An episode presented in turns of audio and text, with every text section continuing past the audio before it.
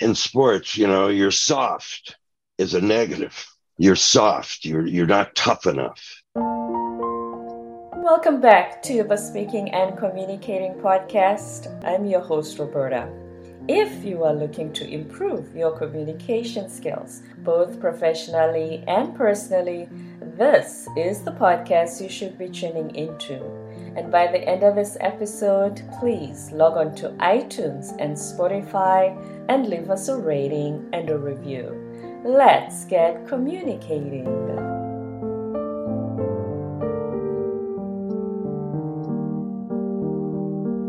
Now, there are so many things that in sports are not taught implicitly, but today my guest, Mitch Lyons, who is the founder of End Abusive Coaching, is here to talk to us not only about those traits that we believe that people in sports should be displaying, but also what some of the schools are not teaching.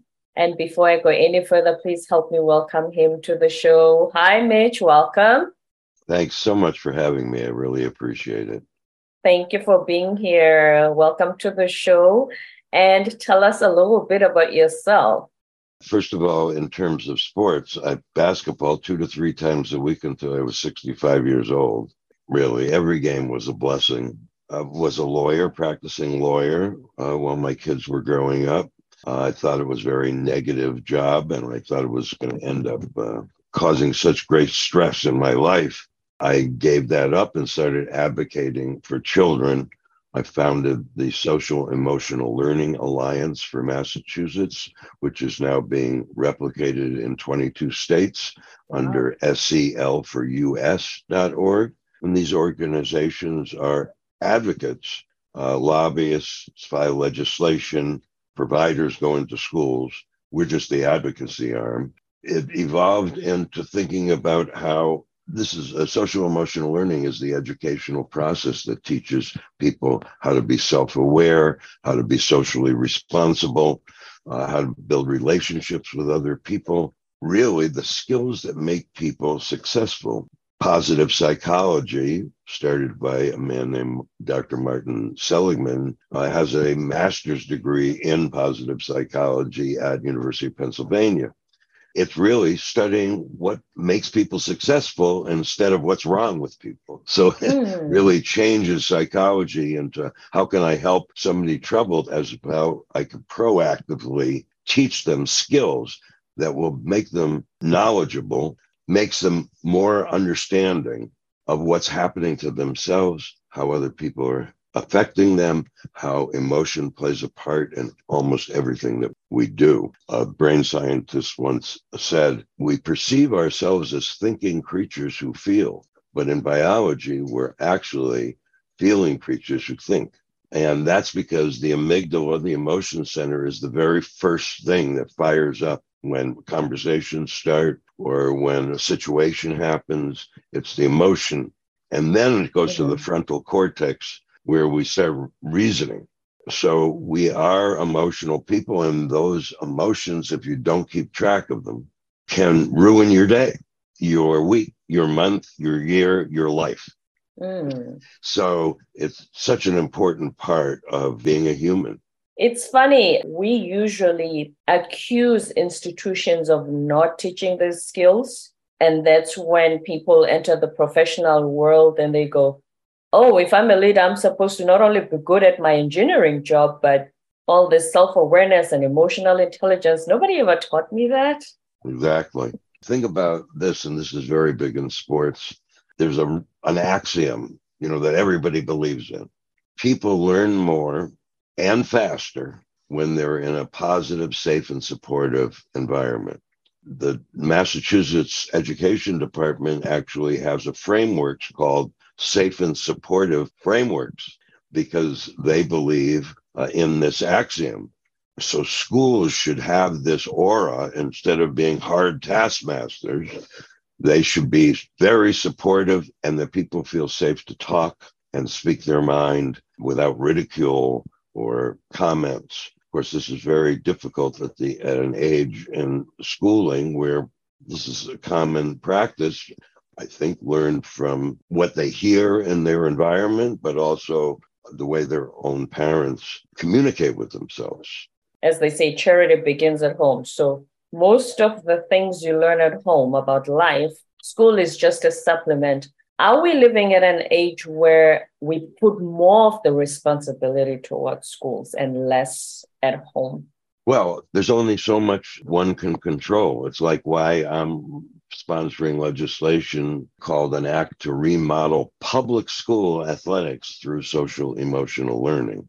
It adds a written curriculum to sports teams that's science based instead of based in the 1880s, where we got our institutionalized power imbalance between a coach and a player. Powerful player and a voiceless coach. That's from the 1880s. We need to start thinking about sports psychology and social emotional learning as part of being successful in sports. And you see more and more of this examples in professional athletes saying, yeah, mental health gets me through the day. I just mm. can't perform just that way. I have stress, I have anxiety. How do I deal with these things? And that happens in the regular workplace. Uh, when we go out into business, that makes you very valuable if you know how to create positive environments to human resource officers who are hiring people based upon how well they can create these spaces and be part of that space without the negativity that comes along. We shouldn't deny when we're negative about something, mm. but we can also express it in a way that invites further conversation and communication with another person. Are they equipped to do that though? Yeah, well, I think it's very important that that be taught. And that's what social emotional learning rises, just in a broad sense, of course. Mm. It's about respect, kindness, inclusivity, like the major themes that run through social emotional learning. Empathy, that you can actually imagine yourself in someone else's position before you react to it. These are all very essential. I mean, if you're a salesperson, you need to know how your words are affecting the person that you're pitching to. So, this is a huge plus there's a wonderful website called EI for Emotional Intelligence, mm. eiconsortium.org, that is the Center for Study of Research for Emotional Intelligence in uh, Organizations. And there, there are studies, and uh, they found in studies that people who are asked social emotional learning questions in an interview, like how well do you work with the team? Give us some examples of how you led a team. What kind of interaction did you have with your members of your team? How did they feel about the way you were going, have gotten criticism, etc. Those people, when you ask that, they stay longer in their job. So retention is higher. They are more productive. And when there's an illness, they come back faster. Mm. Why? Because they want to go into that environment. It's like I hear about coaches are leaving the profession because there's so much negativity. The refs, it's hard to find a ref. And then when I pros, uh, there's silence. And I said, well, if negativity is driving people away, perhaps positivity will draw people in. So why don't we try that instead of continuing the inertia of the status quo? Or this idea that if you are more negative, it pushes the person to perform better. It's almost like a, a fuel for motivating them to do better, to prove you wrong that, hey, I can score, coach. Yeah, it's short term because what everyone needs is intrinsic motivation. The coach yelling at you is not going to be there at the office because those people who yell at the office are usually fired that's not a good example for kids to see, oh, that motivates me, or I needed a tough love. That ex- whole expression sort of is irritating to me because it's just tough. There's right. no love. It's like, oh, this person needs me to yell at them. Well, I disagree. This person needs to learn how to internally drive themselves to do better. And that takes a consciousness of what we're thinking about. It's called metacognition. Think about what you're thinking about. I just actually had a player say to me, the biggest thing I remember about your coaching is for me to think about what I'm thinking about. And I've used it my whole life. And he's in his 40s. That's amazing. oh, it's a great feeling, of course, you know, mm. when hmm. somebody says that to you. But that's really the just you have to be the self aware person. It doesn't mean that you don't tell the truth. No. That's not tough. That's explaining why a coach is feeling away. I don't feel like you're giving the most effort you can. Here's a trick. Imagine, for instance, in running, what you look like when you're running at the highest speed you possibly can. Well, my arms are moving, my legs are churning, I'm really determined in my head. Okay, now do that right now. Don't wait, just do exactly what you just said. I've watched that work with many teams. Being tough doesn't do it. Teaching makes people tougher by learning how to do it yourself. This is not the army. I was about to ask because if you said, okay, let's not do it the negative way, do we do what is called toxic positivity, which means, Mitch, you can do this, you can do this, you can do this. You can, you know, all those phrases we throw at people thinking it's motivational just because it sounds positive. Yeah, well, the point is that sports psychology has an entire skill called positive self talk because it actually does do something well. People on LinkedIn are on the attack of just being positive. Well, making positive statements doesn't mean that you deny your emotion. A tragedy has happened, but I can get through it. That's not denying the pain of the tragedy. Right. That's saying what the corrective measure might be. And there's studies about endorphins being released in the body of just talking to yourself that way, saying, I'm a good person, restating what you believe. Now, that may not be true. You may be a charitable person. so that's a subjective analysis. Most people who are listening to this podcast are interested in communication and speaking. They're in their talk if they're speaking in public. They have to create this environment, right? That's why a hmm. lot of people start off with a joke because it creates a mood or acceptance of what you're going to say next. I once heard the very famous historian David McCullough, who wrote John Adams. He goes up to the microphone when he begins and he leans into it really like a rock star. You know, it really pisses me off. Of course, the whole place, everybody's laughing. People who say the good old days, they weren't good. It's much better now. There's so much that you, you're going to debunk for us today. That, and I would like your thoughts on this. So, when I went to your website, soft skills, which we focus on mostly on this podcast, you sure. say soft skills are misogynistic. This is the very first time in my life that I've heard them being described that way. Why do you say that? I've been doing a lot of examining of myself and language and actively trying to be empathetic, which means I look from another angle. In sports, you know, you're soft is a negative. You're soft. You're you're not tough enough. And in the skills that I'm talking about, they're very hard skills, like actually thinking about what you're thinking about. Right. Uh, it was a tough thing to do. Like, why am I reacting that way? Asking yourself these questions, hard questions. Soft has a history of being a feminine term. And they're soft skills because hard skills are for men. That's Sorry. the take for a long time. And right. still today, my feeling is that those are people skills. There's nothing soft about them. You are intentionally thinking about how my words affect other people. That's quote soft skills. I'm sorry. There's nothing soft about it. it's a hard thing to do. So it's a sort of a misnomer.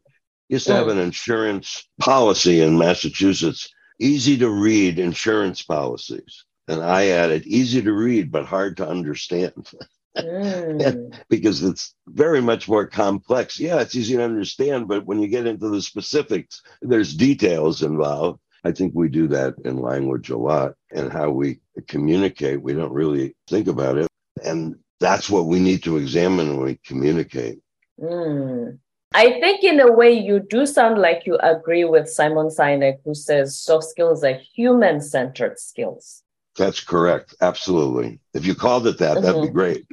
Soft immediately brings up something for people. Mm. Yeah, I refrain from using it. These are people's skills in order to get ahead.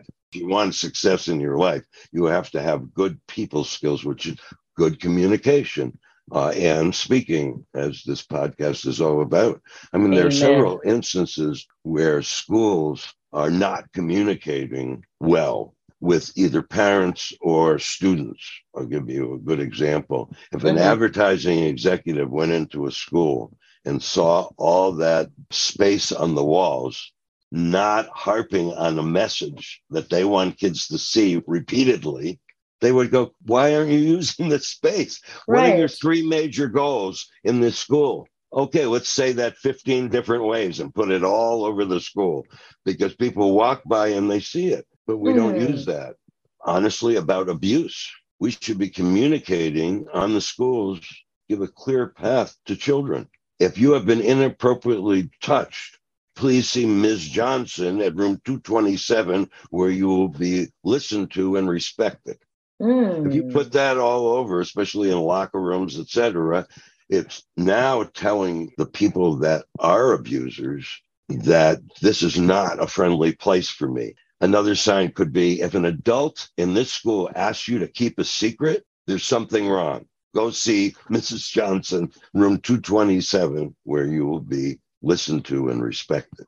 So these are the two things that people in sports, it's you see the headlines, but the verbal abuse is mm. really widespread. And you can go into any school, high school, and if you know the athlete well, ask them, who is the coach in this school that you don't want to play for? There you have your answer. And that's who it is. And it's not because, oh, they don't know the game well enough. That could happen. I mean, anecdotally, that, you know, they're a terrible game time coach, but mostly it's about tone. Negative, and he creates that toxic uh, culture that we see. In Massachusetts, we had a football team that what play calling was done with Holocaust terms. What? You know, break on Auschwitz. Just you can read about it.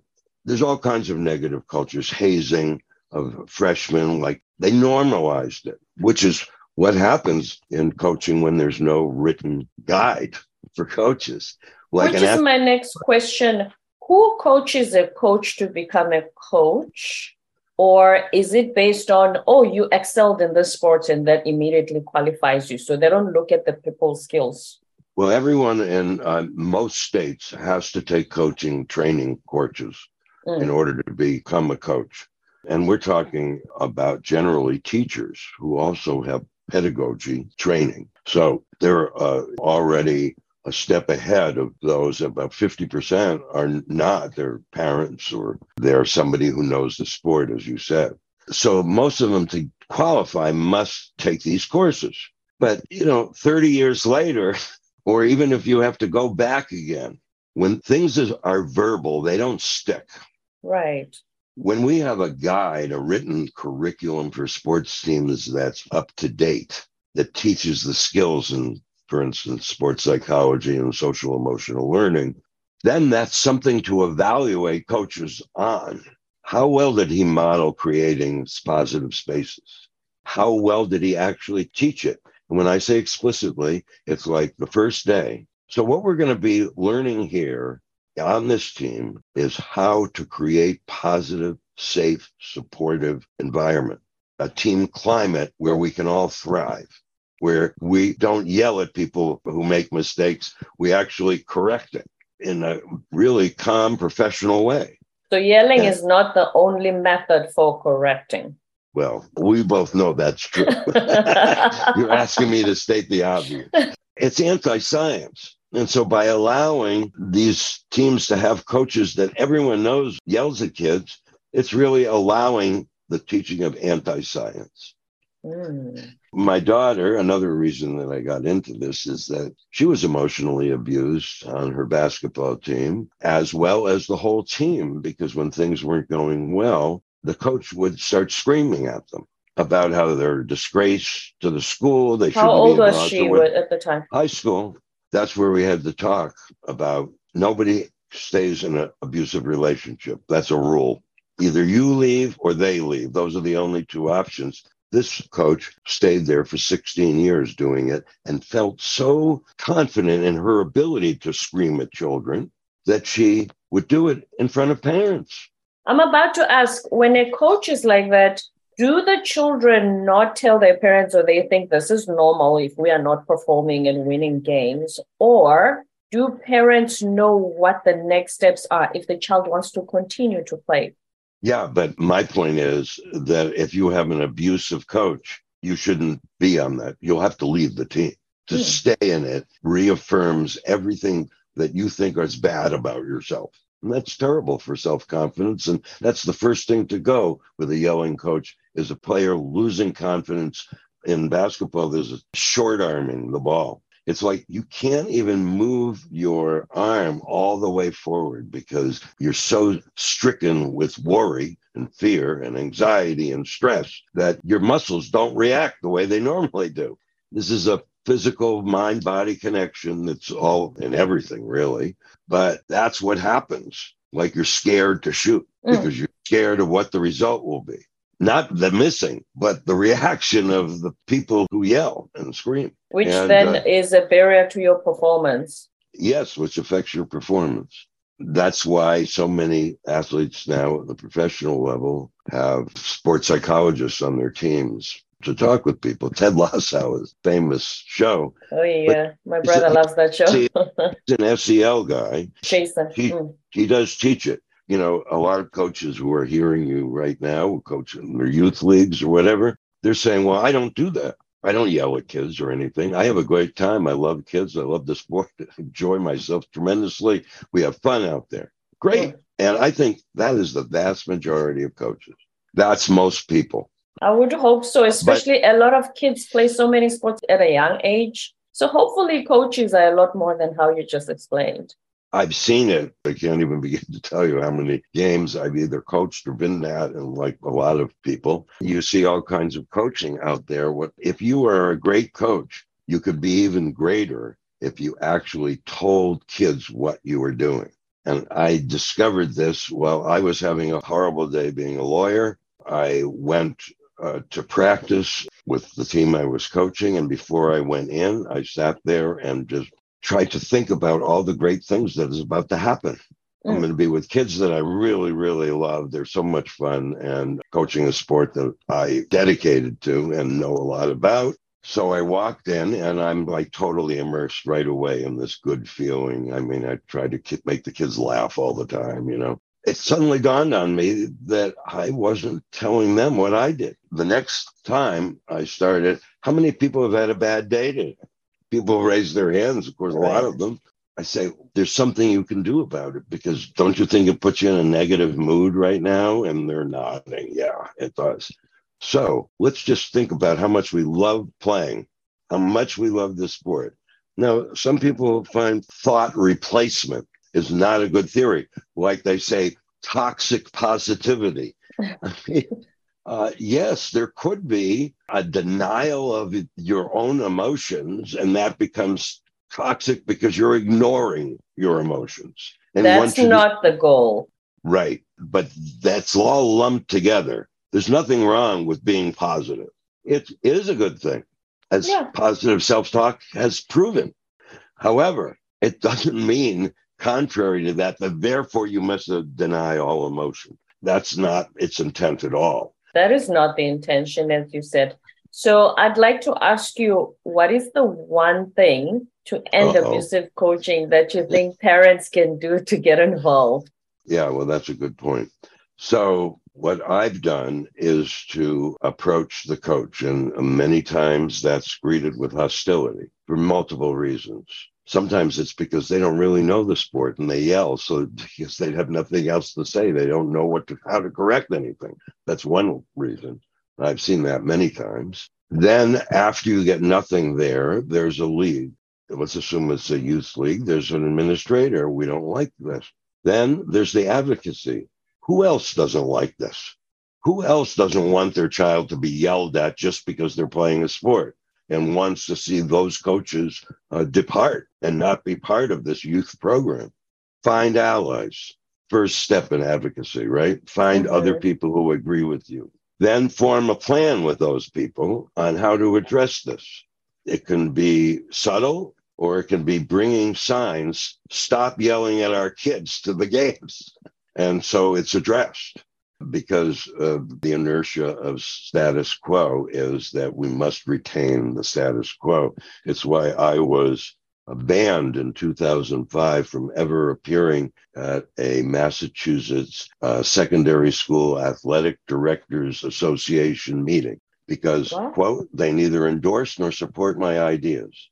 They want the coach to be able to just do as they want. They're steadfast in this, and they have been since 2005 when I said to them, and I spoke in front of the National Federation of High Schools, that's group of state associate, uh, all 50 states. It was not well received because it makes athletic directors actually evaluate coaches based on a written document. Like what's wrong the, with that? That's what I asked. uh, the answer is it's new. Nobody's ever put any kind of writing on a sports teams. Part of that is from classism, where people thought people who work with their hands are dumb compared to people who work behind a desk. And that's from the 1880s again, probably previous to that too, where people thought that. When I went to school, there, and I think it's still going on, they call athletes the dumb jock. Oh, that's not good. Well, that's a common phrase because they have never caught up with science, which shows what people should be learning as mm. a hmm. skill in order to perform better. And I brought this up to the sports psychology, the national certification group called ASP to get the advancement of the applied sports psychology. I brought up that they have never offered a curriculum using sports psychology in high schools. Never. Hmm. They've never offered it. It's not on any site anywhere. There's no group saying, why aren't we teaching this? And because they're really not good business people, because they think that expanding the market, that people will come less to them, as oh opposed oh to that more people will come because they'll be so interested. Psychology 101 is like a very, very popular course in freshmen because they all wondering, why am I so screwed up?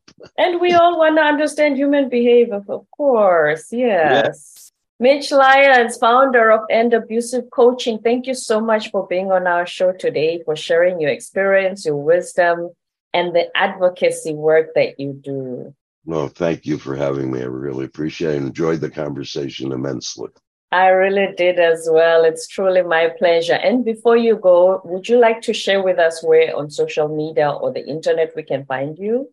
I've been trying to reach out to student athletes to organize, and that would be End Abusive Coaching on TikTok. And I'm just hiring a social media person to go out. So a lot of them, because of my total lack of knowledge, don't worry, we all need help in that regard. I, I, told I told my son that I'm roadkill on the information highway, and he readily agreed. He said mm-hmm. nobody's used the term information highway in 25 years. so, end abusive coaching is a TikTok account. Yes, and on the web, it's dot .org, endabusivecoaching.org. And there's a place to join our mailing list because together, like good advocates, we're trying to find allies. Also, for people who have seen or done it, there's an anonymous tell your story ability, and there's some of them on there now. So I encourage people. This has happened to a tremendous amount of people. Mm. On the legislation, which asks the Department of Education to present guidelines for schools, if they so choose, to bring their, their athletic program into the 21st century, yeah. guidelines for implementing such a curriculum on sports teams. That's the purpose. So I call up to lobby. I speak to chiefs of staff, policy directors. And the first question is Have you ever played high school sports? So many say yes. And I say, you know what this bill is about? And it's usually, Oh, yes. I mm-hmm. definitely know. It's happened to a lot of people body shaming yeah. and the, the negativity. Again, thank you so much for the time. Truly my pleasure. Thank you for being here. Mitch Lyons, founder of End Abusive Coaching. You can find him on endabusivecoaching.org on the internet if you want to find out how you can help in the advocacy. Thank you so much and stay tuned for more episodes to come.